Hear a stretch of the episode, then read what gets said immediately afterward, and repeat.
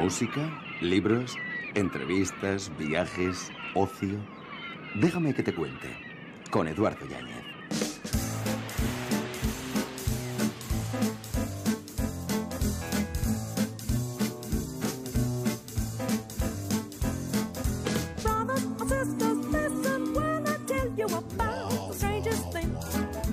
Temo el día en el que la tecnología sobrepase nuestra humanidad. El mundo solo tendrá una generación de idiotas. Albert Einstein.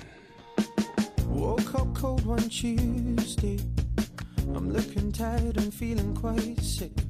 ¿Qué tal amigos? Buenas noches y bienvenidos. Comenzamos agosto, comenzamos semana y lo hacemos viajando, aprovechando cada minuto y cada segundo para contar cosas. Islas Canarias, península, música clásica.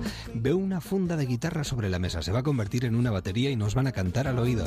Aspasia, Centro Andaluz de Arte Contemporáneo. ¿Qué pasaría si no hubiera verano? En Salseros, hoy tenemos una salsera de categoría. Hablaremos de obesidad, de sedentarismo, muchas cosas a partir de ahora y hasta las once y media, diez y media en Canarias. Bienvenidos y comenzamos.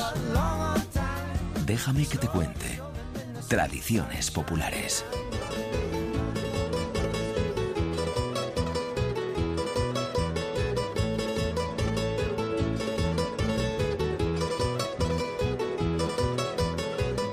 Comenzamos esta edición de hoy de Déjame que te cuente en cadena para todas las emisoras de Onda Cero en Agaete. Y nos vamos a Gran Canaria porque están a punto de comenzar sus fiestas. Unas fiestas además eh, con una carga de tradición muy importante. Bajada de la rama que se realiza la víspera, eh, ceremonia aborigen para implorar la lluvia. Bueno, todo esto, eh, todo esto, estos pequeños detalles nos los puede trasladar a través de nuestros micrófonos Isabel del Rosario, que es la responsable de fiestas del Ayuntamiento de Agaete. Isabel, buenas noches. Hola, buenas noches. Una hora tan solo para que comiencen las fiestas. Todo preparado ya, imagino, ¿no? Todo activado para comenzar estas fiestas que son un mes intenso, completo. Y bueno, aquí estamos esperando ya las primeras actuaciones. ¿Qué sería lo más tradicional? ¿Cómo son vuestras fiestas? Bueno, la fiesta básicamente tiene dos partes un poco diferenciadas, que es la parte religiosa, que comienza el día 5, el día 6, pero en los días previos, desde finales de julio, tenemos una agenda de actos bastante intensa, ¿no? Empiezan los talleres para niños, talleres infantiles, y luego la noche grande es esta noche mismo ya, estamos casi en ello, que es una noche de amanecida, donde estamos esperando en la calle, pues que sea a las 5 de la mañana para iniciar lo que llamamos la Diana, que es un desfile, un baile por todas las calles del pueblo. Luego esperamos a las 10 de la mañana, que es lo que el acto central de la fiesta, el que realmente le da nombre, que es la rama. Comienza a las 10 de la mañana y termina a las 6 de la tarde y es una ofrenda a la Virgen, ¿no? La gente va al Pinar de Tamadaba a buscar la ofrenda que consiste en, en el corte de diversas ramas y en eso entronca con el ritual aborigen probable inicio, aunque hay gente que discute que realmente sea así, no vamos a entrar en esa materia porque sería muy largo. Entonces bajan desde el monte, eh, desfilan por las calles del pueblo al son de las bandas de música y termina finalmente en el puerto de las nieves ofrendando pues esa rama a la Virgen, ¿no? Ahí papagüevos se llaman así. Sí, sí, es lo que ustedes llamarían gigantes y cabezudos. Ajá, muy bien. No son, no son tan grandes, pero, pero sí, sí, sí. Eso probablemente sea una tradición venida de esa zona, ¿no? De, de península. Y muchísimos de ellos son, o casi todos, por no decirlo, eh, personajes populares del pueblo que por algún motivo u otro, pues decidieron las autoridades representarlos para que su recuerdo perdurara, ¿no? Tenemos el caso el más emblemático, es el de el que llamamos Meggie, que era una extranjera, una americana que recaló por los años 80 o así, 70 por el pueblo y era muy amable, muy hospitalaria y se quedó a recibir con nosotros muchísimo tiempo y se decidió hacerle un huevo para recordarla y es de los más conocidos. Creo y tengo entendido que incluso se han llegado a hacer papahuevos con los tipos populares contemporáneos de, de la localidad, es decir, desde el carnicero al sepulturero, por ejemplo, ¿no? Ha habido momentos así.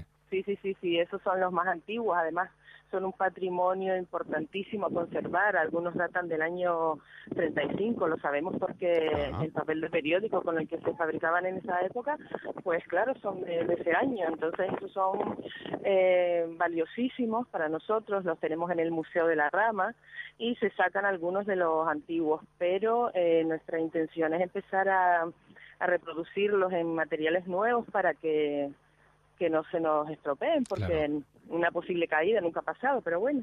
Ya, ya, pero por si acaso, exactamente. Luego tengo entendido también que el Día de la Virgen se saca en procesión una copia exacta del cuadro flamenco del siglo XVI que fue traído o que fue llevado a la villa, formando parte de un tríptico hacia 1530. Pues sí, sí, era un tríptico que, que se trajo de Flandes, lo mandó a, lo encargó Antón Cerezo, que era el propietario de un ingenio azucarero, y eh, se, sacaba en procesión, pero con el paso del tiempo y, y, los agentes atmosféricos, pues fue estropeándose y hubo que hacer una copia, es una reproducción fiel. Y precisamente estos días el original ha quedado instalado definitivamente en la iglesia parroquial, aunque su ubicación original era la ermita del Puerto de las Nieves, pero por cuestiones de seguridad y de mejor conservación está instalado en una cámara acondicionada especialmente. Y justo creo que el jueves o el viernes eh, se colocó y está allí a la disposición de todos los visitantes, bueno, el original. Sí, sí. ¿Qué, ¿Qué, particularidades más atractivas tienen las fiestas de Agaete de Gran Canaria que están a punto de comenzar? Bueno, podríamos seguir charlando largo y tendido, pero yo creo que lo importante, Isabel, como responsable de fiestas del ayuntamiento, es lanzar una invitación a los oyentes que nos puedan estar sintonizando en cualquier rincón y que se puedan dar una vueltita por Gran Canaria cualquiera de estos próximos días. Bueno, pues cualquiera que se acerque por esta isla, que venga hacia este rincón del noroeste, que durante un mes tenemos un programa extensísimo y variadísimo de actos, lo van a disfrutar, van a pasarlo bien. Somos un pueblo muy hospitalario, muy acogedor, las puertas siempre están abiertas, de las casas están recibiendo ya a todos esos amigos y familiares que pasan el año fuera, incluso en el extranjero, y regresan siempre el 1 de agosto para nuestras fiestas. Y es un desfile multicolor describir lo que es la rama es casi imposible, hay que vivirla, ¿no? Porque uno danza en, en medio de, de cantidad de ramas que bajan del monte oliendo a eucalipto, a poleo, a rama fresca, a monte, ¿no? Y esa combinación de bajar del monte a la playa y ofrecerla a la Virgen es un espectáculo grandioso y digno de ver. Qué ganas, qué ganas de poder estar ahí. Miles, miles de personas que bailan y danzan al unísono en completa alegría, hermandad y, y divertimento. Pues en este caso yo creo que es una buena iniciativa, una buena invitación y sobre todo un buen comienzo para esta semana quien Déjame que te cuente. Isabel, felices fiestas, de verdad, que salga todo estupendamente, buen tiempo, buen verano, buenas fiestas y que volvamos a charlar a lo largo de ellas, ¿de acuerdo? Cuando quieran, aquí estamos dispuestos. Muchísimas gracias. Un abrazo y buena noche, adiós. Hasta luego, buena noche.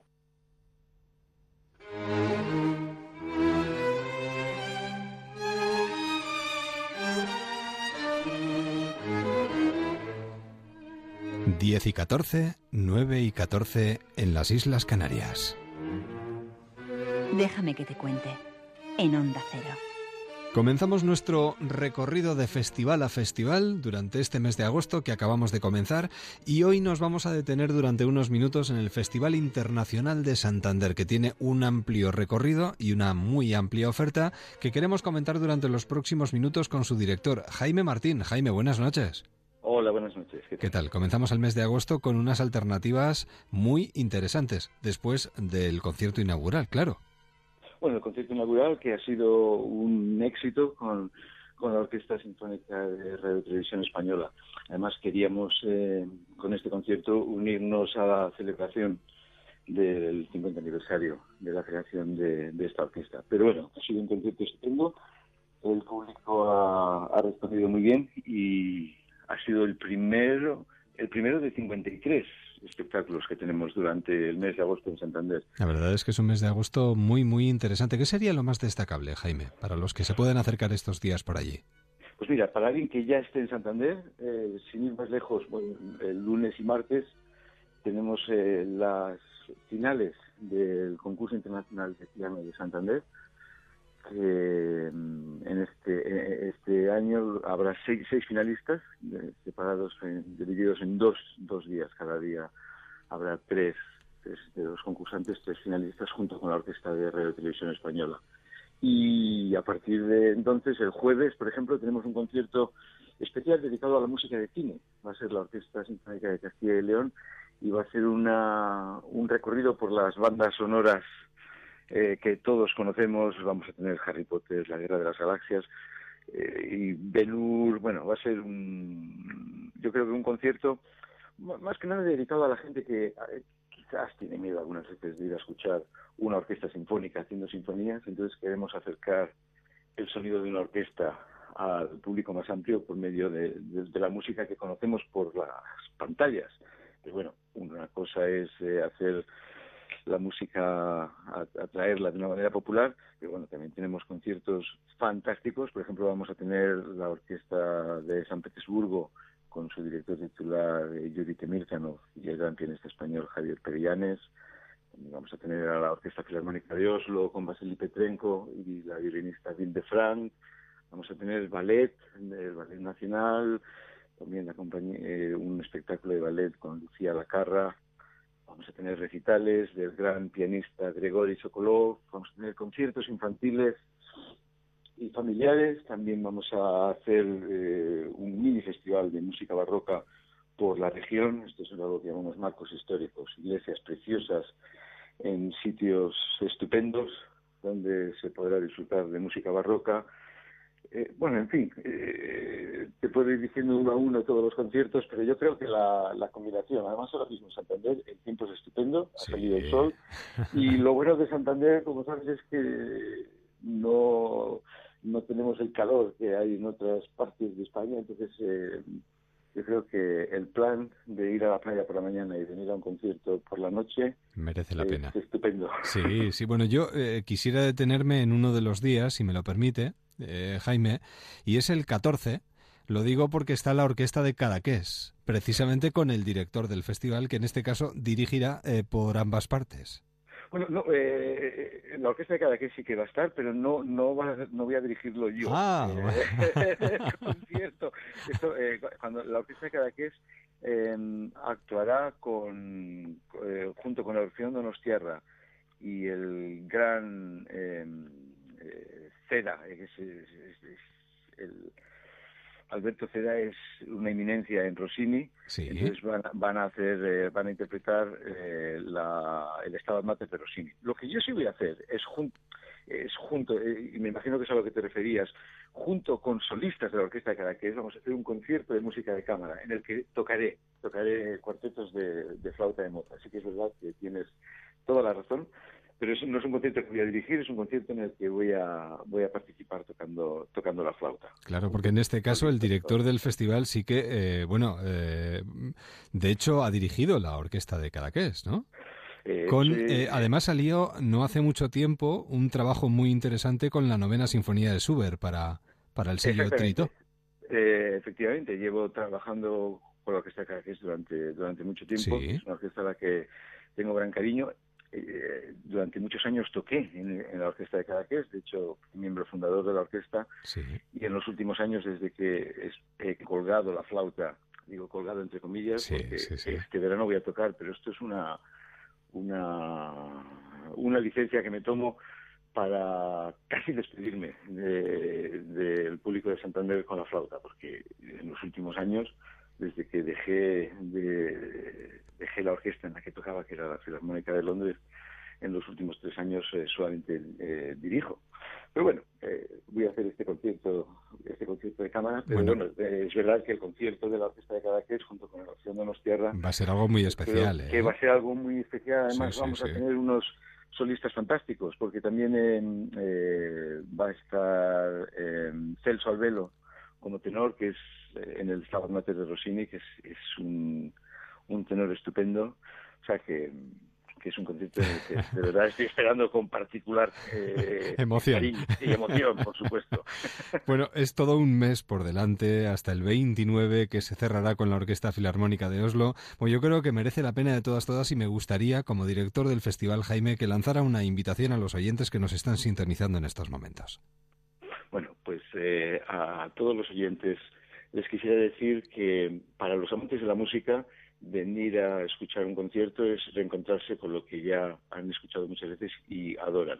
Y para las personas que no están acostumbradas a escuchar música, de verdad les quiero o os quiero animar a que eh, no tengáis miedo a venir a una sala de conciertos. Hay muchas veces que la gente me pregunta, ¿y qué me tengo que poner para ir a ver un concierto? Están preocupados. podemos venir, el que quiere ir arreglado y ponerse guapo, porque pues quiere cenar, estupendo. Y el que quiere venir con vaqueros, también.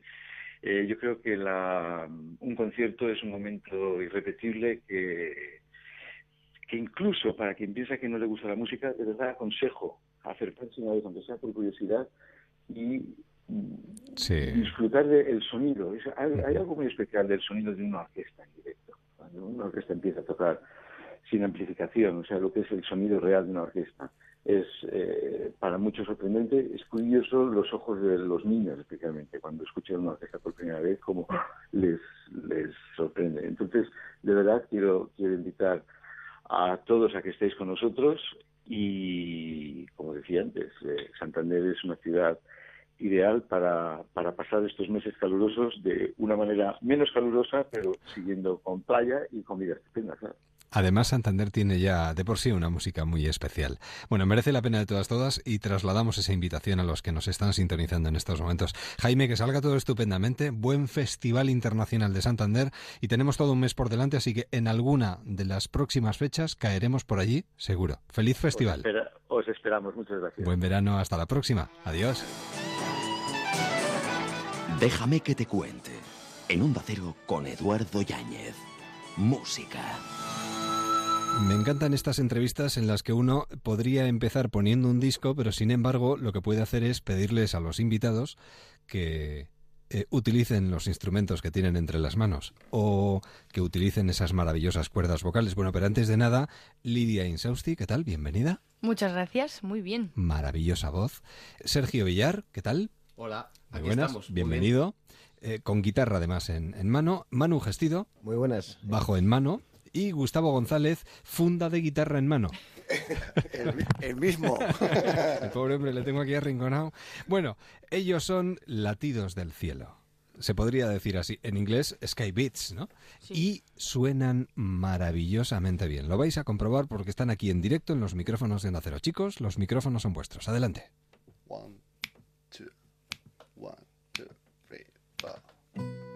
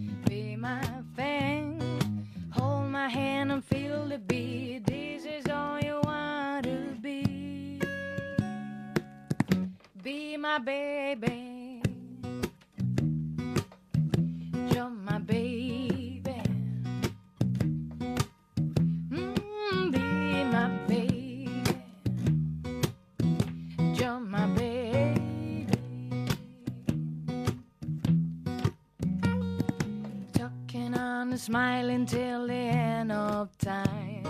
Opening the door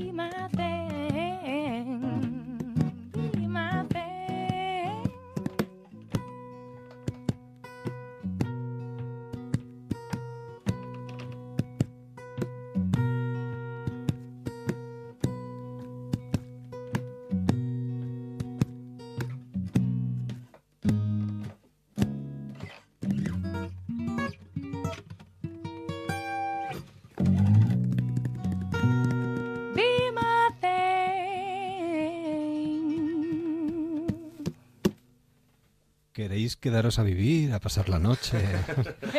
Hombre, si hay algo de comer, no nos importa. Bueno, sacamos algo de comer, pedimos algo de beber, lo que haga falta, por favor, qué maravilla.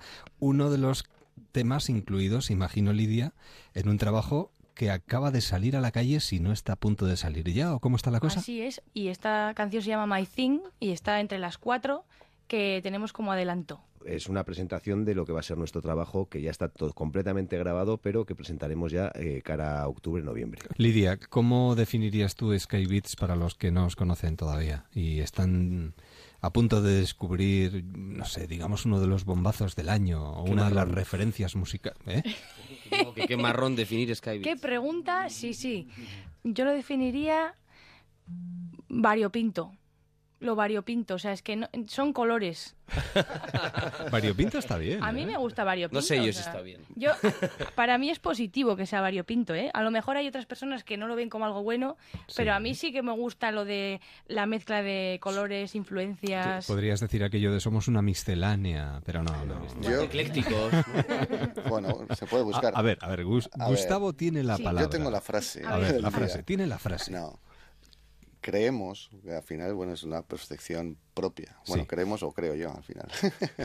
bueno, que buscamos hacer buenas canciones influenci- influenciadas Sí. por todos los estilos, pero no buscando ningún estilo en concreto. Mm, Bien. Digamos que tratamos cada canción de forma independiente. No, no, no, no pensamos en estilos. No. Es decir, eh, lo que ¿Qué sale- necesita esta canción? Efectivamente, esta canción, está, ¿no? si por lo que dice la letra, si por el sentimiento a la hora de crearla o lo que sea, eh, es de un estilo concreto, adelante. O sea, las limitaciones son las que nosotros tenemos como músicos. En ese aspecto, como se puede hacer, pues se hace. Modistos musicales a medida. Manu, igual tú tienes alguna definición también. No, no, en realidad es, más o menos eh, se han dado a entender. Yo creo que sí que es, es un- una variedad de estilos que en los cuales nos sentimos bien. Eh, siempre hay, yo creo que hay un punto en común que es la voz de Lidia que tiene un, un punto muy soul eh, y entonces eso es lo que hace igual luego la unión, ¿no? Pero jugamos desde el pop el blues, eh, el jazz, eh, hay Country incluso. country, o sea, hay, hay un montón de, de estilos. Entonces luego eso se va a reflejar en el disco, porque claro, vas a escuchar, eh, si escuchas tres canciones salteadas del disco, parecen tres discos diferentes. Claro, entonces es un poco lo, lo que también tienes un... A nosotros nos gusta, pero tenemos un poco de miedo, ¿no? Que no, es, no va a ser un disco que es una línea, como otros que tienen un sonido, un estilo, y escuchas lo mismo del principio hasta el final con sus variantes, ¿no? Pero nosotros va a ser variedad eh, bastante bastante heavy de un, de un punto a otro. Pero vamos, todo eh, al final enlazado con la voz de Lidia, ¿no? En ese aspecto sí que creemos que, que, que es de alguna manera arriesgado, ¿no? O sea, es decir, sabemos que últimamente el- la gente tira mucho a, a- a una banda por bandera, ¿no? Como, como estilo, ¿no? Y, eh, no solamente, incluso a, a nivel de imagen, ¿no? Y muchas cosas.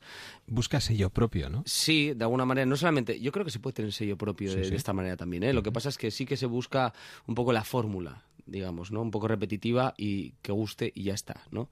Pero nosotros no funcionamos así, porque a nivel personal tampoco somos así. Entonces, Además, no os importa pareceros a nadie, ni en mucho absoluto. menos, No, pensamos en nada de eso. De hecho, nosotros creemos que precisamente eh, la manera de no parecerse a nadie es no pensar en eso. Además, no querer parecerte a nadie a veces te hace eh, alejarte de cosas que te pueden encantar. Exacto, exacto. Al final es como una persona, ¿no? Tú no puedes pensar, yo quiero ser más como este o esta persona. No, no. Tú Claro. tienes que ser, dejarte llevar y ser como eres, ¿no?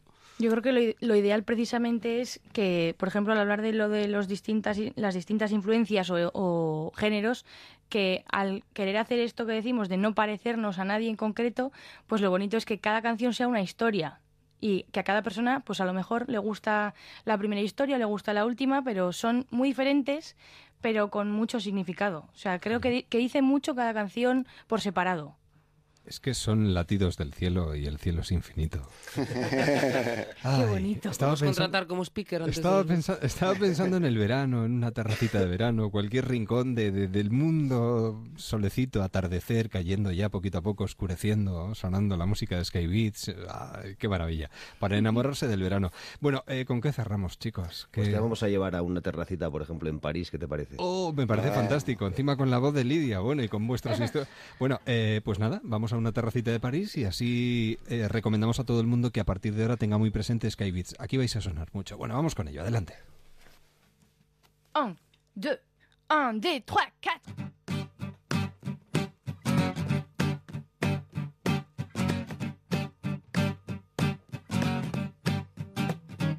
C'est quoi le jour quand il n'y a pas de soleil Qu'est-ce que mon sofa dit quand il pleut De quelle couleur la mer quand tu parles? Comment c'est de place le soir quand je vais au lit? Question dans ma tête que personne ne se passe Parce que la vie est vierge. Parce que personne peint avec la même couleur. Parce que nous sommes maîtres de nos vagues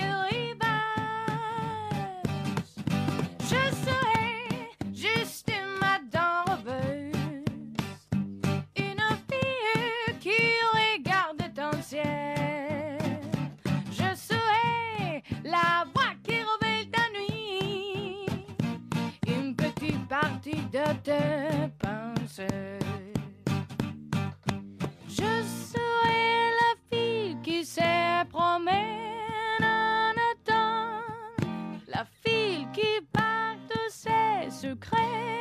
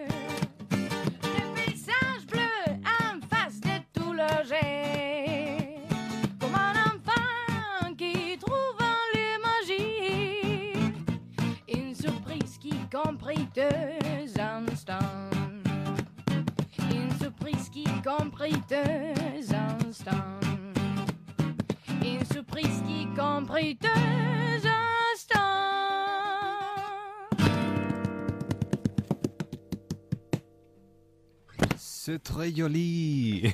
Merci. A votre disposición, para lo que sea menester. y ahora solo me queda decir aquello de belete, buen verano. Oye, chicos, muchísima suerte. Muchas gracias. Ha sido un verdadero placer y ya sabéis que estáis en vuestra casa. O sea que esperemos que podamos coincidir pronto y escuchar y disfrutar del trabajo de principio a fin. Cuidaros mucho. Un abrazo y hasta siempre. Adiós. Los mayores expertos, Marcos López, Lobo Carrasco, Joaquín Caparrós, José María Gutiérrez Guti y la colaboración de Mr. Chip se unen al equipo Champions Total para contarte el fútbol desde dentro. El Barcelona campeón de la Champions y el Sevilla campeón de la Europa League. Se enfrentan en la final de la Supercopa de la UEFA. El 11 de agosto comienza la Champions Total en Antena 3. Déjame que te cuente. En un Cero, con Eduardo Yáñez. Viajes.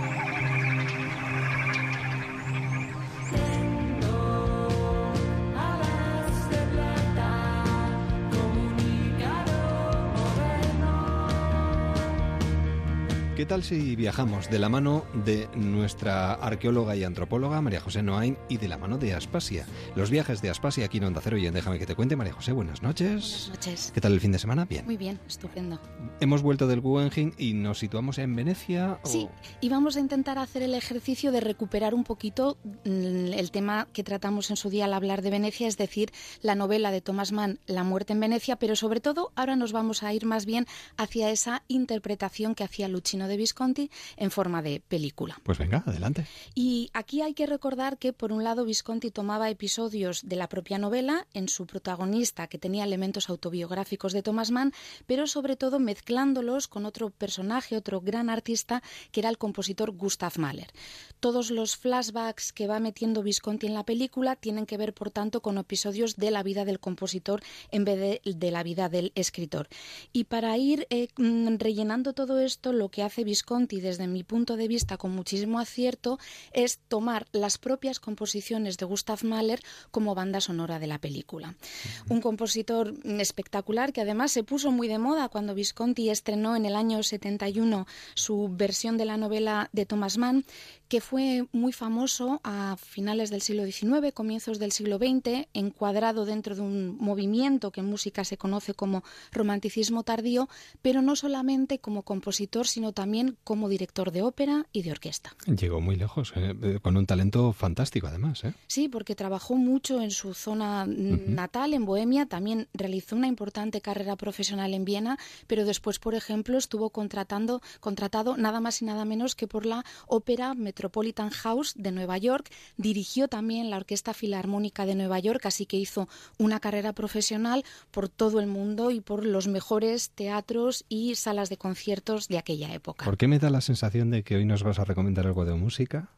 Bueno, porque parece que vamos por ese camino. Hablando de Mahler, hablando de su talento, no solamente como compositor, sino también como director, me parece que lo que va a tocar es recomendar una de sus composiciones. Y como hemos iniciado este pequeño homenaje al, al compositor austriaco a través de esa película de la muerte en Venecia, escojamos el leitmotiv que va acompañando continuamente las escenas más importantes del film, es decir, el adagietto de la quinta sinfonía de Mahler. Pues vamos a acabar con él, ¿eh? Te lo voy a poner de fondo además para terminar. Me vas a hacer llorar. No. Porque este es, bueno, es... No quiero. La verdad es que es curioso porque normalmente las sinfonías tienen cuatro movimientos. Mahler a esta le da un formato diferente, tiene cinco en vez de cuatro.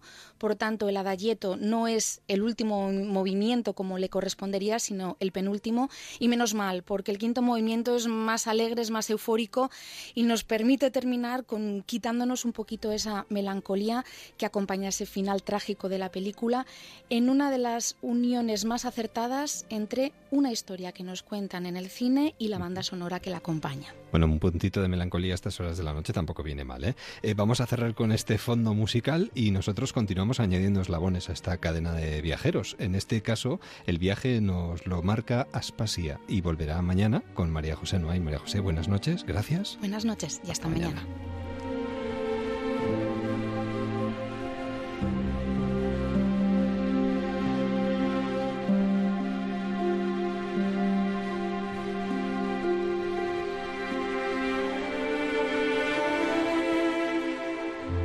Déjame que te cuente.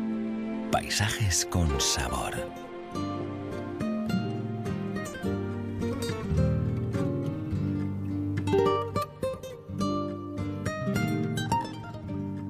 Continuamos en Déjame que te cuente nuestro paseo por diferentes centros expositivos. En este caso nos acercamos al Centro Andaluz de Arte Contemporáneo, donde nos encontramos a Marta Carrasco, que es su responsable de comunicación. Marta, ¿qué tal? Buenas noches. ¿Qué hay? Buenas noches. y bienvenida a los micrófonos de Nacero. Bien, con curiosidad por conocer eh, lo, lo, que ofrece el Centro Andaluz de Arte Contemporáneo para este verano, para estos días de calor. ¿Qué sombra nos vamos a encontrar en ese recinto tan especial este verano? Bueno, como, como bien has dicho, nosotros aquí estamos en un monasterio cartujo del siglo XIV, fundado en el siglo XIV, y entonces el continente y el contenido pues tienen una especie de simbología especial. Entonces, en este momento tenemos una serie de exposiciones que están viajando entre lo que es la historia del monasterio y la historia del Centro de Arte Contemporáneo, porque este año cumplimos los 25 años. Entonces, eh, tenemos una exposición que se llama El presente en el pasado, que justamente hace dialogar las obras que tenía el monasterio en su patrimonio eh, histórico, como son, por ejemplo, las, eh, las tallas de, Duque Cornejo, una sillería impresionante del siglo XVII, con obras de, de, nuestra colección contemporánea, como por ejemplo las obras de Tapies, las obras de Broto, o una obra espectacular que yo creo que es la mejor que hay de la artista Luis Bourgeois en España, en un museo que se llama Arco de Histeria y que justo está en la antigua sacristía de la iglesia del monasterio Cartujo, dialogando con unas, eh, con, los, con lo que eran los antiguos marcos de los cuadros de Zurbarán, que, de la, del milagro de la Virgen de los Cartujos, unas esculturas que están hechas por Pedro Roldán. Bueno, todo este viaje se llama El presente en el pasado y es una de las exposiciones que ofrecemos este verano. Qué bonito. Luego hay otra que a mí me llama mucho la atención, no ver, no oír y callar.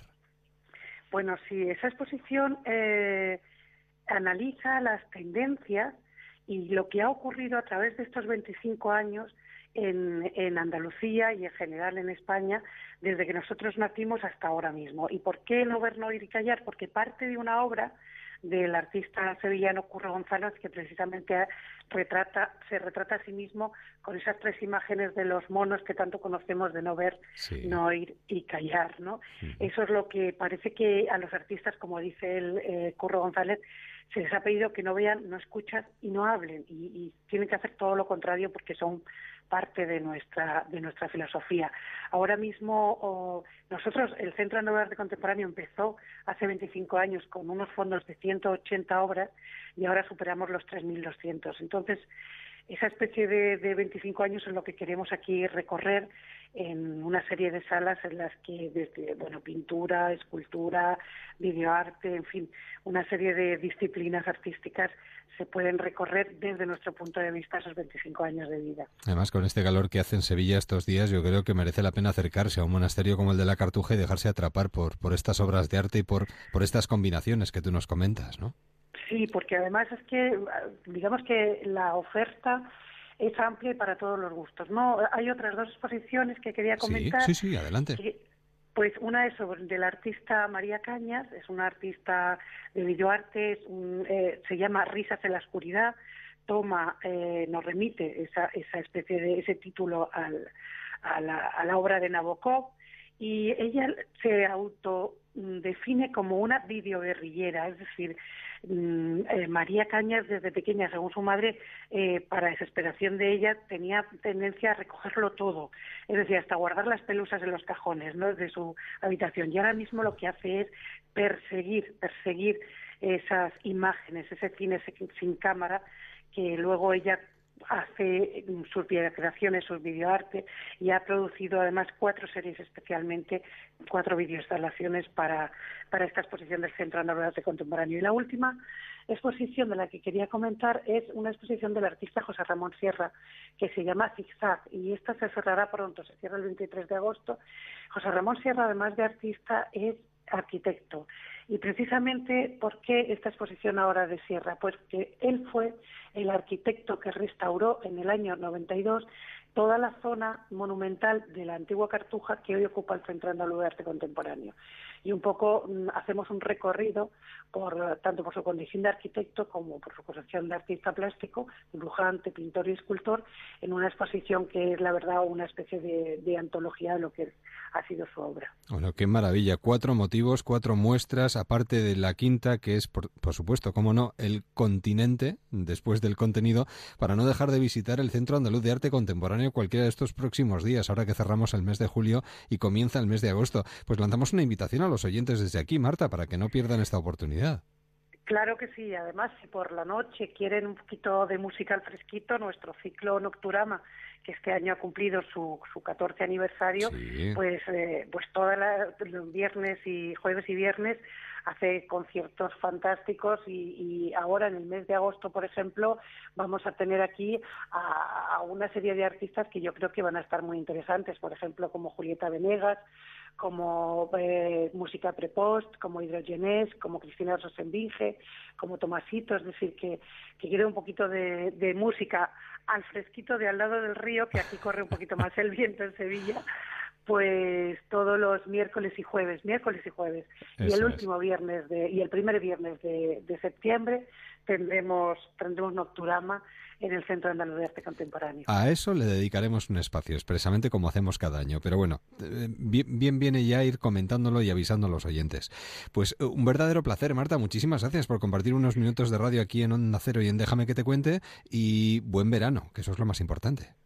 Pues sí, buen verano para todos y aquí les esperamos para que gocen y disfruten de lo que quieran, de las exposiciones, del monumento, de los jardines, hasta del calor de Sevilla. Un abrazo. Hasta la próxima. Adiós. Adiós. Más de 23 años haciendo clientes y amigos. Ya somos 3 millones y medio. Compre desde casa con la mayor garantía en su compra a distancia. Entrega en 24 horas. publi.com.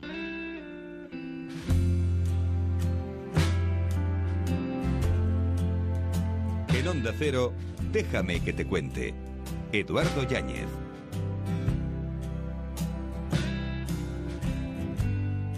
¿Cuesta o no cuesta imaginarse un año sin verano. Hombre, ahora mismo no costaría mucho imaginárselo, pero ¿cómo, ¿cómo sería un año, por ejemplo, sin verano? En el que nos encontráramos en la necesidad o ante la necesidad de tener que trabajar y viendo a nuestro alrededor cómo la gente prácticamente ha desaparecido, los edificios se quedan vacíos y de repente empezamos a pensar en esa vida que no vemos pero que eh, ha estado detrás de esas paredes e incluso diría más, sigue estando sin que nosotros lo sepamos. Bueno, eh, todo esto se convierte en un interesante trabajo de Carlos del Amor, su primera novela. Carlos, ¿qué tal? ¿Cómo estás? Muy buenas. ¿Qué tal? ¿Cómo estás? Muy Oye, felicidades, ¿eh? Ah, muchas gracias. muy bien. He disfrutado mucho con esta invención y con este juego de llaves que nos permite convertirnos en boy. Yo creo que todos somos un poco boyers. Sí, sí, sí, yo creo que todos. Y, y yo creo que el periodista todavía más, ¿no? más, porque, al, porque al final lo que vivimos es de ir, ver una cosa y contarla luego, ¿no? Eh, pues eh, lo más es que este, este protagonista del libro lo que hace es ir y, y abrir puertas te dan otras vidas para, para intentar descifrar un, supuesto o un misterio que, que cree que esconde un piso cerrado en, en su edificio, ¿no? Eh, que como dices y como has dicho en la introducción es pleno agosto, el edificio está vacío y él encuentra el juego de llaves de la de la portera, ¿no? Que, que lo tiene por, para casos de emergencia, él se lo encuentra tirado en, un, en una escalera. Es que además es algo que uno se pregunta leyendo la novela. Es decir, si yo me encontrara un juego de llaves de mi edificio, sabiendo que no hay nadie eh, probablemente en, eh, durante esos días de vacaciones y que está todo el mundo fuera, ¿qué haría? Eso, eso, eso, ese es uno de los grandes interrogantes, ¿no? ¿Qué, qué, harías, no? De, si, si ibas a, a, saltar, ten en cuenta que eso va a quedar entre tú y, tú. Sí. Tú y tu, y tu, y tu cabeza, ¿no? Y tu conciencia, ¿no? Y, y claro, el, el protagonista no, no, no entra con maldad en esas casas no entra con, con un afán ni, ni lucrativo, ni, ni para robar, ni para nada ni para nada parecido, ¿no? yo diría más, Carlos, entra por una necesidad. Sí, entra casi una necesidad vital, que es, saber y conocer qué, mm, qué pasó en el, en el, en el quinto izquierda, ¿no? Y intentar averiguar qué, qué misterio, porque mm, a lo largo de la novela, bueno, pues hay un acontecimiento, una muerte que, que digamos, de alguna forma toca a todos los a todos los habitantes de esa comunidad o a los que habitaron los pisos de esa de esa de esa comunidad y, y de alguna forma los roza a todos, ¿no? La portera que, que lo vio o que conoció, la vecina Margarita que, que, que se asomó a la ventana en el momento, el cartero que juega a ser Dios, etcétera, etcétera, ¿no? Entonces, eh, él, él no conoce toda esa información porque esa la conoce solo el, el, el lector, que es uno de los juegos que yo proponía, ¿no? Que tuviera más información siempre el lector que este pobre narrador que juega detective. Que se parece en cuanto a Carlos del Amor, en mucho imagino, porque en este caso también nos encontramos con un periodista que trabaja en televisión, Hmm. que se ve requerido por la editorial para escribir su primera novela después de haber casualidades. Claro, después de haber escrito un estupendo libro de cuentos como tu libro anterior. Eh, En ese, en ese sentido, digamos que te has de- desnudado un poquito o no. Sí, sí, sí, sí, pero es que yo eh, no sé si es por, por mi deformación profesional o por lo que eh, mi día a día yo me dedico a, a- contar cosas reales eh, y, y cosas que veo en la realidad. Entonces me resultaba mucho más sencillo empezar a escribir eh, con cosas que tengo alrededor y que conozco, ¿no? Y, y que yo creo que hace una cosa más de practicidad, ¿no? De, bueno, conozco una redacción de televisión, conozco un poco todo lo que lo que me rodea, conozco los mecanismos, conozco mi edificio, entonces me resultaba mucho más fácil describir lo que conozco que no que no lo que no conozco y eso es quizá por por, por mi día a día que es lo que hago, ¿no? Claro. Entonces, bueno, al final te terminas, empiezas, empiezas escribiendo, solo vas a describir tu edificio y terminas y terminas desnudándote un poco, ¿no? Y exponiéndote un poco más de lo necesario. Claro. ¿Y cuántos vecinos tuyos se han acercado a preguntarte, oye, Hmm. tú, pero lo has hecho realmente o no lo has hecho? Fíjate, el libro de cuentos se lo regalé a algún vecino y esto me lo estoy pensando. Digo, no vaya a ser, no vaya a ser que, que el regalo se convierta en un arma envenenada. Claro. Eh, no, bueno, yo creo que el otro día me subí con un, con un vecino y me dijo, ay, he escuchado que ha sacado una novela, voy a ir a por ella. Y, "Eh, tampoco es necesario, hombre, no, no te preocupes, no te preocupes, hombre, Eh, ya veremos. Pero, pero bueno, no sé qué cara pondrán, ¿no? Al, fi- al final, los que están más pegados a la, a la realidad están solo esbozados para, para que sea también un homenaje, ¿no? A ese lugar donde yo paso tanto tiempo. Y, mm, pero claro, si van a decir, ya no le, a este no le dejo las llaves por, en verano. Claro. O este no, no, no le voy a dejar nada ni que, ni que para, no vaya a ser que le dé por, por entrar en mi casa. O te van a mirar de soslayo, como diciendo, no sé si es mucho de fiar este hombre. ¿eh? Bueno, de todas formas, incluso a veces no sabemos qué es realidad y ficción, que eso es lo bonito de las novelas, porque Sí. hasta tu editora en un momento determinado te sugiere cambiar algunas cosas para Sí. que los personajes de tu libro no se sientan reflejados en estas historias. Sí, sí, sí, a mí es, ese era el, el, Ese el doble mayor juego, ¿no? El mayor juego que me, que me apetecía hacer, ¿no? Y que me apetecía proponer al, al lector era que, que él intentara mm, averiguar o que se moviera siempre en la duda de qué es realidad y qué es ficción, y qué, qué hay de verdad y qué hay de mentira. Incluso se planteen eh, si he entrado en las casas o no he entrado en las casas. Todo eso era lo que me apetecía un poco, un poco proponer al, al lector, ¿no? Igual que, que jugar con los finales también de, de la de la novela y, y, y poner a su alcance también el, el, el engaño y que se sienta un poco engañado, un poquito solo. Claro. Pero pero que vaya él conociendo detalles y diga, anda, eso es verdad, y este y este tío dónde sale, y este no sé, anda, pues mira, me la ha jugado aquí. Claro. Pero es un juego que se establece, porque al final la literatura también es un juego, ¿no? Y, y yo pienso en un lector que llega a las 10 de la noche a su casa y se tumba un rato en la cama a leer, y digo, bueno, pues además de leer, que juegue con, conmigo. Consigues jugar con nosotros incluso con ese final, ¿no?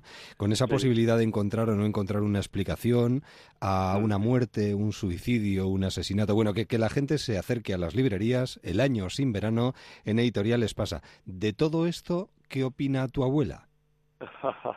bueno, mi abuela ya nos dejó hace... Ah, hace- qué pena. hace- sí, nos dejó hace tiempo. Porque si no te hubiera tirado mm, probablemente de las orejas, en el buen sentido de la palabra, porque surge, surge como, como una iniciativa de recuperar su vida y, al, Sí. y al final, ¿dónde ha quedado tu pobre abuela? ahí entre sueños. Bueno, pues mm, yo creo que primero, ya no sé si irá a algún lado la historia de mi abuela en un futuro, pero si no va a ningún lado ya quedará siempre en tres páginas, ¿no? De, de- del año sin verano y ligeramente esbozada, ¿no? Entonces siempre, ya siempre estará ahí en el, en el, en el recuerdo, ¿no? Y estará negro, negro sobre blanco, ¿no? Y, y bueno, es un pequeño, un pequeño homenaje a esa, a esa mujer que, que se dormía en el momento más imprevisto, ¿no? En el final de las películas y en, y en, y en plena conversación. Ahora sabes que te has yo creo, ¿eh? que se va a convertir en un referente, es decir, los veranos ya tienen un argumento literario más. Sí, bueno, eh, y yo y yo y a mí me, me, llena de orgullo, ¿no? Y, sobre todo lo que eh, me está produciendo muchas satisfacciones comprobar el feedback que empiezo a recibir de los lectores ese, mm, y comprobar que, que, que, que se enganchan a la novela, que la leen bien, que la leen casi de un tirón. Hay gente que me, que me escribe y dice, ya me, puse y no puedo levantarme hasta que hasta que no supe el desenlace. Sí. Y, eso la verdad es que es, eh, es lo que más satisfacción me produce, porque al final escribes para los lectores, ¿no? No escribes para los críticos, no escribes para, para otra gente que no sea el lector, que es el que le da vida a un libro cogiéndolo de una estantería, gastándose sus 19.90, que los tiempos que corren es, es un precio que hay que estar dispuesto a, a pagar y hacen ese esfuerzo y bueno, yo pues intento hacer lo más honesto posible escribiendo la novela que quería escribir. Y sinceramente merece la pena acercarse a ella, dejarse llevar y como un servidor de un tirón atrapar o dejarse atrapar por este año sin verano. La verdad es que ha sido un descubrimiento en el, bueno, yo creo que en el anterior trabajo ya lo demostrabas, una capacidad increíble para escribir y para fabular y ahora yo creo que eso ya se ha convertido en una realidad y ya estamos esperando el siguiente, el siguiente año, el siguiente verano, el siguiente invierno, la siguiente historia, pero ahora en Espasa el año sin verano de Carlos del Amor. Carlos, un verdadero placer, de verdad. Muchísimas gracias. No, no, el placer es, mío y nada, me alegro que te lo hayas leído del, del tirón y que, te, haya, y que te haya gustado. Además, de verdad, muchísimo. Incluso ya eh, subo andando y veo las escaleras y las puertas de mis vecinos de otra manera estos días. Es algo curioso. ¿eh? Mientras no te encuentres un juego de llaves, eh, eh, no, no, vamos a entrar en, en, en, terreno, en terreno pantano. pero como, como, te encuentres, bueno. De todas formas, si tengo alguna duda y me lo encuentro o tomo alguna decisión de la que no quisiera arrepentirme, te llamo y lo comentamos, ¿de acuerdo? Yo te, yo te la resuelvo rápido. un abrazo, Carlos. Enhorabuena, de verdad, y hasta pronto. Un abrazo fuerte. Adiós. Momento para la sonrisa, déjame que te cuente con nuestro trota cómico. Muy buenas noches, don Mario Simancas. ¿Cómo te ha ido el fin de semana? Eh, muy buenas noches, Eduardo. Muy bien. He disfrutado del buen tiempo hispánico, sí, de este estío, esta canícula, este bochorno, vamos, de este horno de asco que se instala cada dos días en la península este verano y que no hace más que hacernos sudar como pollos en una cazuela. Bueno, bueno, tranquilo, que te acaloras más todavía. Eh, sí, qué gracioso. más que acalorarme me inflamo. Bueno, la verdad verdad es que en algunas zonas está haciendo muchísimo calor, hasta 40 grados. ¿eh? Deberías tomarte un refrigerio, una cervecita, por ejemplo. claro, y acabar como una ardilla en Inglaterra, ¿no? Una como una ardilla. Escucha, mira, en Worcestershire, ah. Inglaterra, en un pub Honey, que llamado Honeyborn Railway Club, toma ya, cerca de Eversham, el propietario abrió su negocio, como todos los días, cuando encontró sobre la barra cerveza derramada y varias botellas rotas. Literalmente dijo que la barra había sido saqueada. Al principio, el dueño aseguró que pensaba que alguien había entrado a robar en su establecimiento y aprovechó para montarse una fiesta. Pero al registrar la caja y ver que el dinero estaba intacto, algo no cuadraba. Fue entonces cuando el propietario del bar vio entre el desorden a una ardilla tambaleándose. borracha. Bueno, por lo menos con una ligera chispa cervecera, vamos. El roedor, aparte de acabar con las provisiones de frutos secos del pub, cató una gran tipología de cervezas y otras bebidas alcohólicas. Por favor. Cuando el dueño se dio cuenta de que el animalito era el culpable de los destrozos, persiguió a la ardilla y la capturó con notable facilidad. Estaba demasiado borracha para huir, supongo.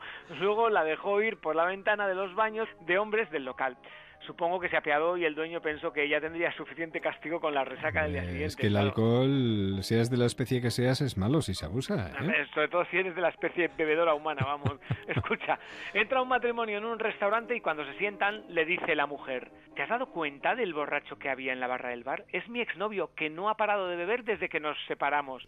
Y el otro dice, no me extraña, todavía lo estará celebrando. Noticias y volvemos enseguida. Hasta ahora.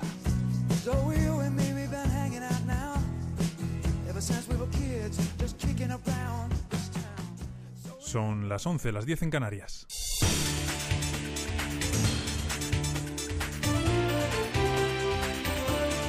Noticias en Onda Cero. Buenas noches. El presidente de la Generalitat ha firmado este lunes el decreto de convocatoria de las elecciones catalanas del 27 de septiembre y lo ha hecho con una intervención en la que ha reprochado al gobierno central haber precipitado estos comicios por no haber permitido una consulta legal y acordada.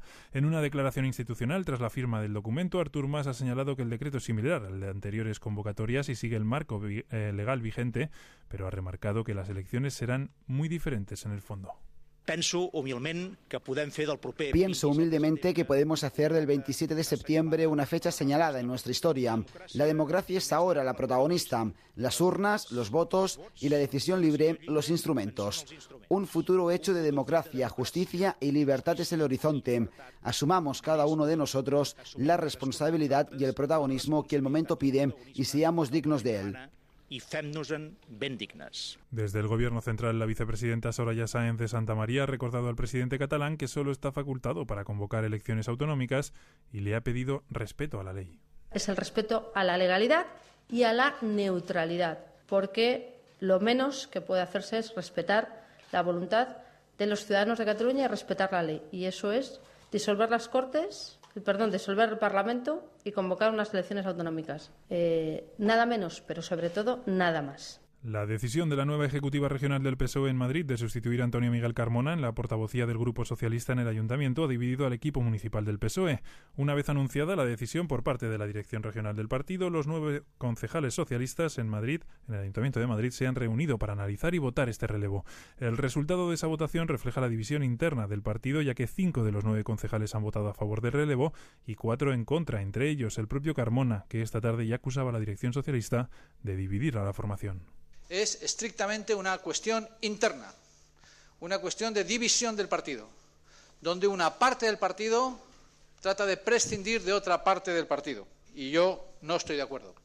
Por eso invito al Comité Regional de mi partido a refrendar esta decisión que desde mi punto de vista, y lo digo con todos los respetos a las direcciones de mi partido, es absolutamente inopinada. Y sepan que la Policía Nacional ha localizado en el puerto de Ceuta un menor que pretendía entrar en la península, escondido en los bajos de un camión. El menor de 17 años ha sido detectado en los controles habituales de salida de vehículos que parten desde Ceuta a Algeciras y ha pasado a disposición de las autoridades de protección de menores. Y en el exterior, Barack Obama ha presentado su plan para reducir las emisiones de carbono de las termoeléctricas del país, con la advertencia de que el cambio climático es la mayor amenaza de las futuras generaciones. El presidente de Estados Unidos ha dicho estar convencido de que esta es la última oportunidad para hacer algo. Somos la primera generación que sentimos el cambio climático y la última generación que puede hacer algo. Es por eso que prometo a los Estados Unidos liderar al mundo en este reto, porque creo que este tipo de cosas han llegado demasiado tarde.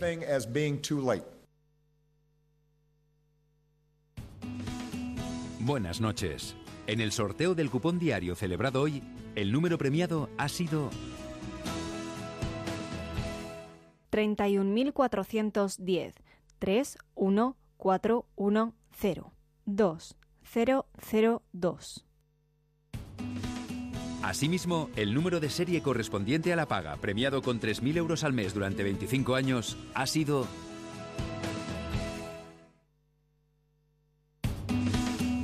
Buenas noches. En el sorteo del 739 celebrado hoy, la combinación ganadora ha sido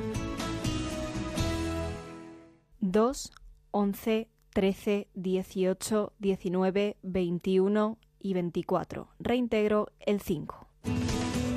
Mañana, como cada día, habrá un vendedor muy cerca de ti repartiendo ilusión. Buenas noches. Y recuerda, con los sorteos de la 11, la ilusión se cumple. Información deportiva con Javier Matiachi. El Atlético de Madrid se encuentra en Shanghái, donde mañana disputa un amistoso ante el equipo de la ciudad Shanghai Shid. Hoy Fernando Torres ha pasado por rueda de prensa. El delantero es ambicioso para la nueva temporada. Encantaría ganar con, el Atlético, encantaría ganar una liga. He ganado, he tenido la suerte de ganar muchas cosas y las más importantes, pero nunca una liga. Y para mí ganarla aquí sería muy especial. Conseguir títulos aquí es lo que me falta. Me dejaré la vida y todo lo que tenga para, para lograrlo. En el Barcelona, Luis Enrique ya cuenta con toda la plantilla tras la incorporación esta tarde de Claudio Bravo. El miércoles los azulgrana tienen un nuevo test ante la Roma en el Joan Gamper que se podrá ver en Antena 3. El Real Madrid ya está en Múnich para su amistoso de mañana contra el Tottenham. Son baja Cristiano Ronaldo y Benzema por lesión. Por el otro lado del cuadro se enfrentan el Bayern de Múnich y el Milán. En los mundiales de Kazán, la selección de waterpolo ha caído en los cuartos de final ante Estados Unidos, ocho goles a cinco. Ahora el combinado de Miki Oka se mide a China para luchar por un quinto puesto. Es todo. La información vuelve a Onda Cero en unos minutos a partir de las once y media de la noche en La Brújula con María Hernández. Gelo en verano con Arturo Tellez. Largas tardes de verano. Tiempo libre que si quieres acompañar con la radio te sugerimos Gelo en verano. Te traemos historias, novedades y diversión. Vuelve el concurso radiofónico del verano, El choque de generaciones. Visitaremos pasajes de la historia, iremos al teatro, bailaremos en conciertos, viviremos vacaciones con niños. Tenemos un verano y juntos lo vamos a exprimir a tope. Gelo en verano. De lunes a viernes desde las 4 de la tarde con Arturo Tellez. Te mereces esta radio. Onda Cero, tu radio.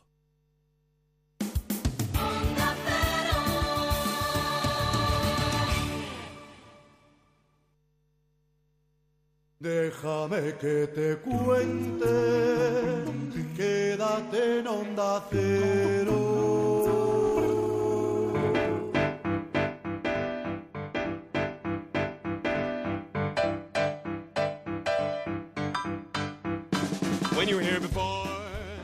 Couldn't look you in the eye. You're just like an angel. Y después de las 11 de la noche, Salseros en Onda Cero. Déjame que te cuente para todas las emisoras de esta cadena. Algunos no han vuelto todavía de fin de semana.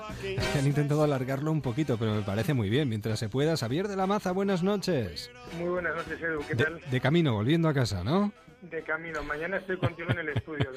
Muy bien. Bueno, pero tienes una... Bueno, tenemos una invitada y una salsera muy especial esta noche, ¿eh? Eh, pues sí, la verdad es que muchas veces solemos ir a por, bueno, personas eh, desconocidas que, que empiezan a emprender eh, proyectos, digamos, singulares y también de vez en cuando pues tenemos la suerte de tener eh, al otro lado del hilo telefónico, bueno, pues a gente con una trayectoria espectacular, reconocida a nivel internacional eh, pero que también, digamos, en cierto momento dado empieza a salsear, empieza a trastear y empieza a apoyar y a, y a crear proyectos y se convierte, pues bueno, en una emprendedora también, pues, pues muy potente, ¿no? Y tenemos la suerte esta noche, pues de tener con nosotros a Isabel Aguilera, que bueno, que es hablar de, de que ha pasado por Google eh, España, NH Hoteles, General Electric, HP, Vodafone, o sea, una, una, una, cosa brutal. Pero como es todo muchas veces de motivaciones, viendo la, la biografía, eh, a mí me gustaría saber, eh, Isabel, muy buenas noches primero. Buenas noches a los dos y a todos los oyentes. buenas noches. A, a, mí me gustaría saber, eh, Isabel, eh, cómo una persona que se forma en arquitectura termina en empresas tecnológicas, de ejecutiva, con un prestigio internacional. ¿En qué momento los vericuetos de la vida de una persona que arranca con esa motivación de por la arquitectura termina en el mundo empresarial? Pues mira, eso es una prueba de que para el mundo empresarial, eh, especialmente en estos tiempos, se requiere imaginación, creatividad, trabajo en equipo, construir cosas, aprender. Y eso puede ir de arquitectura, de, de, de, medicina o de cualquier otra rama. Yo creo que estudiamos lo que nos gusta y luego pues vamos surfeando y, y entrelazando pues entre lo que sabemos, en esas capacidades o en esos aprendizajes horizontales y las oportunidades que se nos presentan en la vida. Así que es una mezcla de premeditar, premeditación y otra mezcla de otra gotita de casualidad y oportunidad. Pero, Isabel, en algún momento, o sea, es decir, si tu pasión era la arquitectura, ¿en qué momento quizás dijiste, bueno, doy un aldabonazo y empiezo a ver otras cosas que también me gustan, ¿no? Además de lo que oficialmente he estudiado. ¿Qué encendió la mecha? Pues mm, en realidad yo siempre me gustaba lo de los ordenadores porque empezaba en esa época. Para que te hagas una idea, supongo que los oyentes ya habrán empezado a sumar años después de que habéis dicho parte de mi currículum. eres, eres muy joven, Isabel. Bueno, por dentro sí. Eh, pero pero yo estudié Fortran en la universidad con eso. Te lo digo todo. pero bueno, ahí estamos. Eh, yo a mí me gustaban los ordenadores, me hacían gracia y, y luego pues eh, por avatares de la vida acabé eh, trasladándome de ciudad sin conocer a mucha gente y a los primeros que conocí pues tenían la oportunidad de un trabajo en este mundo y pues ala, ahí me puse yo y, y poquito a poco, pues ahí fui. Pero ¿dónde gentes, dónde empresa? Porque al final uno eh, tiene que acabar para mm, dirigir empresas importantes. Donde la responsabilidad y de saber elegir a las personas. Yo mm, creo que es lo que hago mejor. Sé rodearme de gente con mucho talento y, mm, y eso yo creo que es la... O sea, cuando tienes gente con talento y usando la tecnología se puede hacer cualquier cosa y eso funciona bien. ¿Y, y, eso y es el patrón que has utilizado siempre en todo en todas las empresas que has podido dirigir? Pues sí, la verdad es que hasta la medida que he podido, porque a pesar de esas multinacionales tan estupendas en las que he trabajado, eh, suena muy bien, pero al final donde hay patrón no manda marinero, ¿eh? o sea que el primer ejecutivo de un país como España eh, pues al final es un empleado más y tiene que aplicar políticas centralizadas en el caso que lo son. Cuando he tenido responsabilidades mayores, eh, pues nadie tiene el poder absoluto porque tienes eh, pues siempre o, un consejo de administración o al presidente o a las dos cosas. Así que yo creo que se trata de negociar y de hacer que la suma de las partes sea mayor que lo que se te hubiera ocurrido a ti. O sea que según tú, eh, primero hay que bueno, primero hay que rodearse de lo mejor de lo mejor siempre que se pueda, ¿no? Porque solo no se llega a ningún sitio y luego también eh, tener eh, capacidad de conciliar. yo voy a recomendar desde aquí un libro que es La encrucijada de Carlota, porque demuestra lo importante que es conciliar en esta vida, conciliar no solo en casa, sino en el trabajo también. Isabel. Claro que sí, claro que sí. Muchas gracias. No, no, es verdad, claro. Ahí, pues ahí yo quería una, una segunda idea y es, eh, bueno, en estos tiempos también de, de crisis, ¿no? donde se ponen en duda muchos muchos valores, muchas maneras de hacer. Isabel, ¿tú qué importancia le das a la meritocracia y a, digamos, al trabajo arduo eh, y disciplinado dentro de una empresa, sea, digamos, un, eh, una persona que acaba de arrancar con su negocio como para una persona que lleva muchos años ya en una empresa establecida?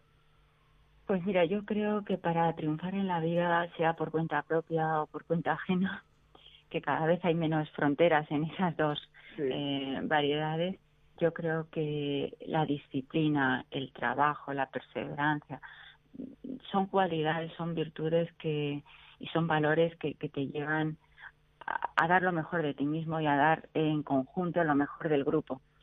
Y por lo tanto merece la pena. E, e, es además, mira, yo yo suelo decir que no se trata de tomar buenas decisiones, sino de hacer buenas decisiones que tomamos. Y eso implica que dedicas mucho más tiempo a la ejecución, a, la puesta en marcha, que a la parte empírica. La parte empírica se hace, pero como digo yo, el papel, lo, el papel o el ordenador lo, lo aguanta todo, ¿no?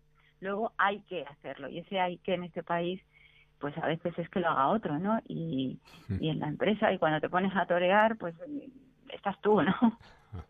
Oye, Isabel, ¿y en qué momento, digamos, esa pasión que durante años mantienes en, bueno, a nivel de máxima ejecutiva en, empresas, pues que todos reconocemos, ¿en qué momento esa pasión empieza también, digamos, a apoyar y a provocar proyectos, digamos, startups, nuevas, nuevos proyectos? ¿En qué momento, digamos, ahí dices, bueno, ahora me quiero empezar a dedicar a esto, pongo el foco aquí?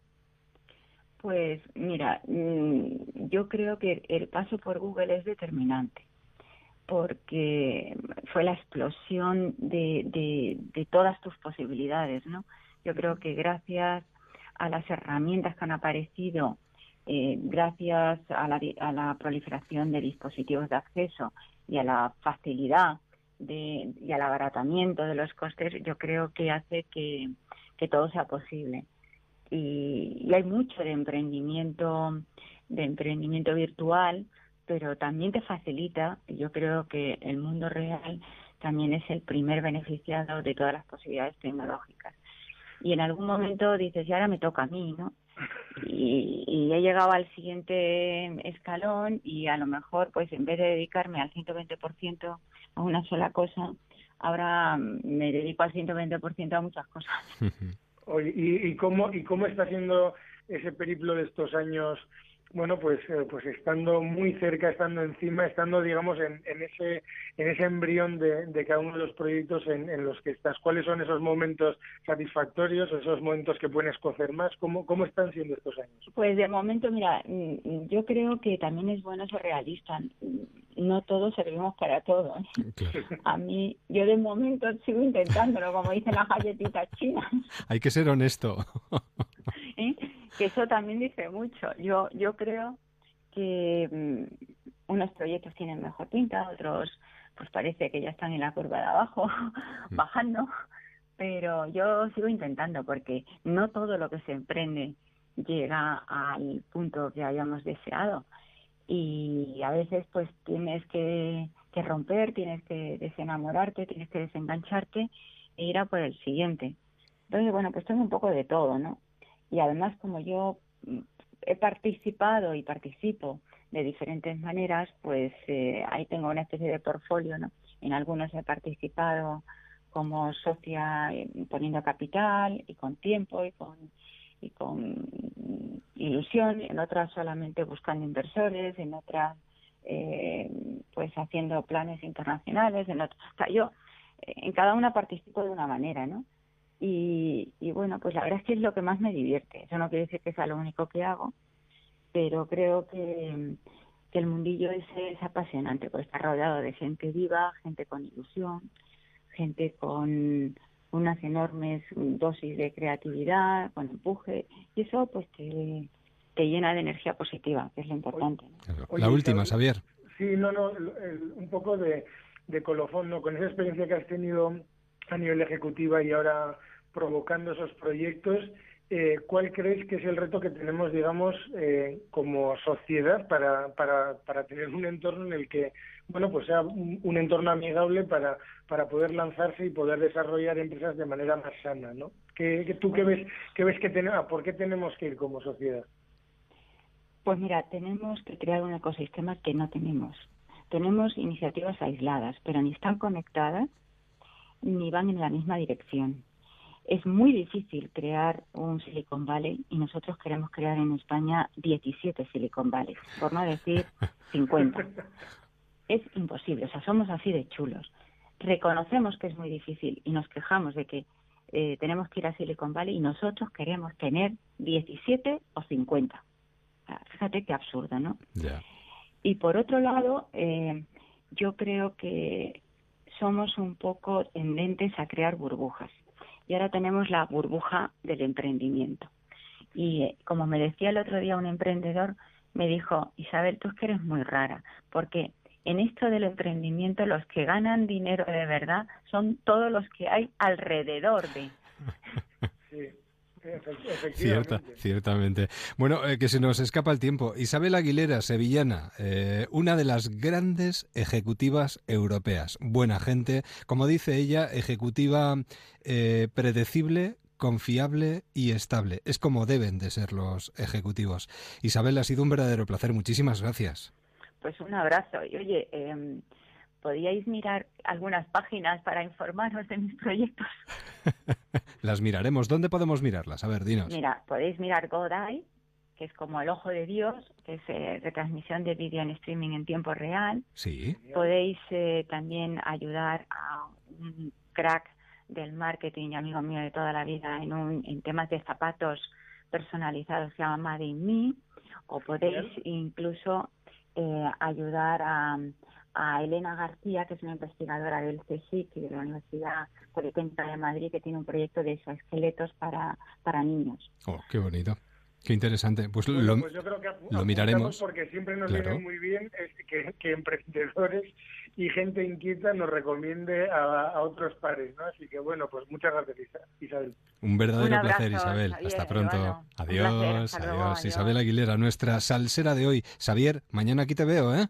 Mañana ahí estamos como un clavo. Yo por lo menos y tú también. buenas noches y hasta mañana. Muy buenas noches, Eduardo. Continuamos aquí en Déjame que te cuente.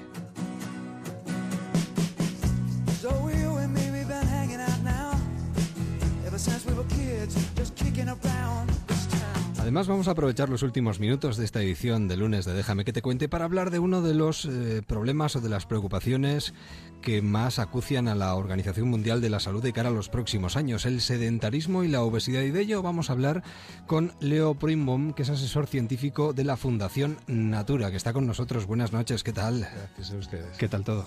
Muy bien, muy bien. ¿Todo bien? Sí, todo bien, todo bien. Con poco sedentarismo, por lo que veo. No hay sedentarismo aquí.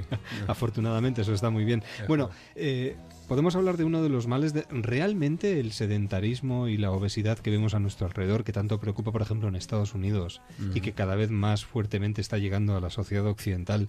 ¿Es uno de los males de nuestro tiempo? Mm. Yo pienso que cuando ustedes ven la relación entre el sedentarismo y la obesidad, es inseparable el, ser humano está hecho para no, no moverse, significa eh, continuamente sentado en una silla, es muy extraño realmente. Y cuando observamos mm, en la actualidad no llega ni el 5% de la población europea al ejercicio físico mínimo recomendado por la Organización Mundial de la Salud, hablo de 5%.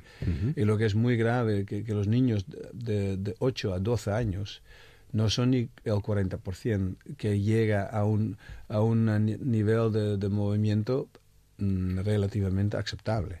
Mm, hay que recordar que para el 2030 la OMS prevé una epidemia de obesidad en Europa. Los alarmantes datos hacen que hablemos ya de obesidad y sedentarismo, entre otros, como los males de la vida moderna. ¿Por qué caemos en estas dinámicas? Eh, es que yo estoy seguro que todo el mundo sabe que comer demasiado y no moverse eh, es malo. Sí. Sin embargo, la gente, aun sabiéndolo, no pueden evitar esta conducta. Entonces, nosotros mismos lo denominamos the sedentary death syndrome, el síndrome de la muerte del sedentario. Y la gente, yo creo que nos equivocamos en una cosa, porque si fuese esto una conducta completamente voluntaria, sería incomprensible. La pregunta debería ser entonces, ¿es realmente una conducta voluntaria?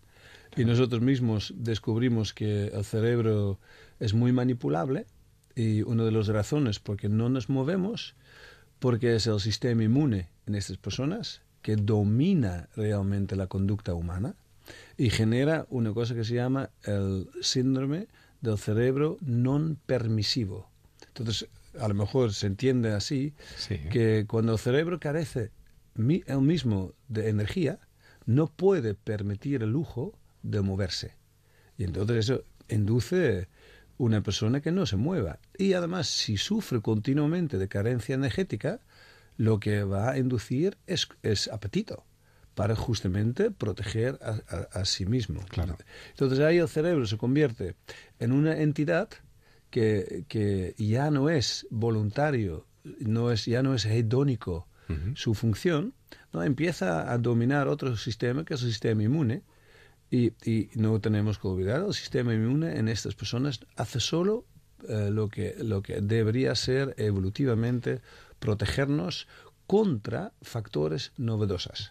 Bueno, podríamos hablar de la psiconeuroinmunología. Estamos hablando con un experto, además, en esta, en esta ciencia que nació en los años 70 y estudia la relación entre la mente, el cerebro el sistema inmunológico, el sistema nervioso y el sistema endocrino, sin dejar de lado las relaciones sociales del individuo. Eh, ¿Sería cuestión de cambiar nuestros hábitos, de alguna manera volver atrás? Eh, supuestamente, si evolucionamos, deberíamos evolucionar para mejor, ¿no?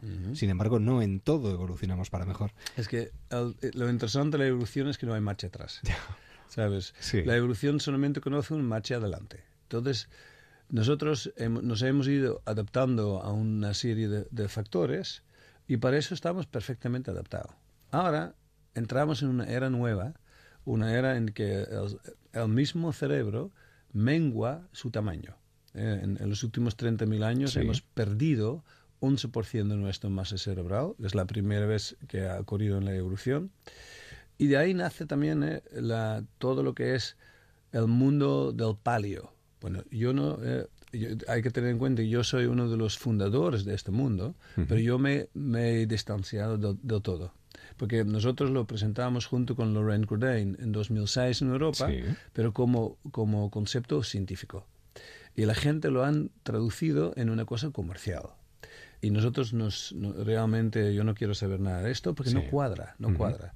Porque nosotros en el mundo neolítico hemos hecho cosas muy buenas, porque nosotros llegamos a los 80 años. El único problema es que sufrimos 40 años de enfermedad. Los paleolíticos llegaron a los 40 años sanos y se murieron de una infección. Significa, ellos hicieron cosas buenas, pero también unas cosas malas, y nosotros también hemos hecho alguna cosa buena. La combinación entre ambos mundos sería realmente la solución de la actualidad.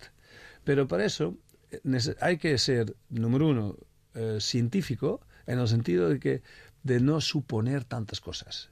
Y además los pobres, el pobre paciente, cliente y el ser humano se vuelve loco con tanto consejo y tanto prohibición y es, eh, es un error. Desconcierta. Claro, porque en vez entonces de inducir un cambio, induces una resistencia mayor. Y eso yo creo que no es el plan. Claro. Para conseguir que esta pandemia que no es de futuro, que ya existe, termine. Claro. El objetivo principal de esta ciencia es mejorar la calidad de vida de las personas y ayudar a prevenir enfermedades. Pero realmente, ¿cómo podemos mejorar nuestra calidad de vida y prevenir las enfermedades pues que poco a poco vamos encontrándonos en el camino a lo largo de nuestra vida? Yo creo, yo creo que unos cuantos consejos muy simples a llevar a cabo es, están basados en, en suposiciones míticas. Eh, la primera suposición mítica es hay que comer muchas veces al día poca cantidad. Eh, es que es, eso alguien lo inventó en un momento dado, no hay ni un estudio científico que lo corrobora, mientras es lo peor que hay, porque cada ingesta nutritiva induce una respuesta inflamatoria. Y cada respuesta inflamatoria roba energía cerebral. Entonces no puede ser nunca bueno. La primera, el primer paso sería disminuye la frecuencia. Que eso es fácil. En vez de comer seis, comes tres veces al día, que eso ya has ganado eh, muchos pasos, ¿no? Vale. El segundo también es fácil. Eh, el español debería ser uno de las personas más sanas en el mundo. Ya no somos. ¿Por qué?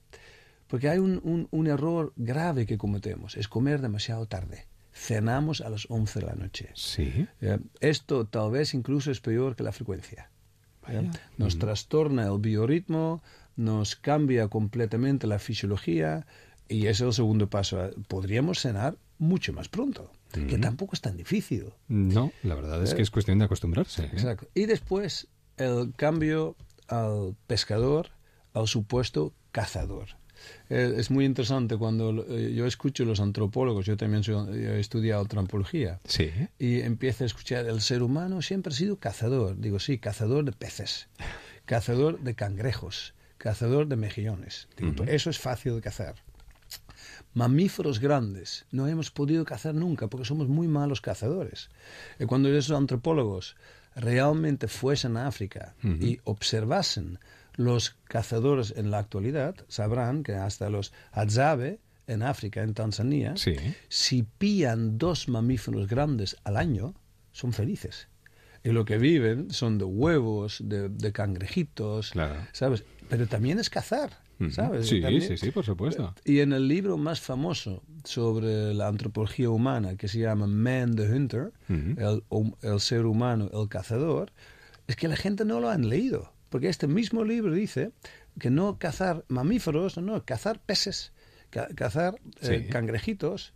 Y cuando entonces observamos el gran cambio del hombre pescador y comedor de los nutrientes del mar se ha convertido en comedor de nutrientes terrestres. Y esto para el ser humano no conviene. Podríamos ser los más sanos del mundo. Comemos un poco menos veces, un poco más pronto, otra vez comemos más peces. Menos chuletas. Menos chuletas y empezamos de nuevo a movernos un poco antes de cada comida.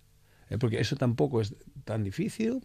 Diez minutitos de ejercicio físico, más que nada la parte superior del cuerpo, y cada comida es menos inflamatoria. La involución humana. Leo, un verdadero placer. Muchísimas gracias de nada, por, acompañarnos durante unos minutitos y seguro que volveremos a charlar. Feliz estancia entre nosotros y hasta la próxima. Gracias. gracias. Adiós.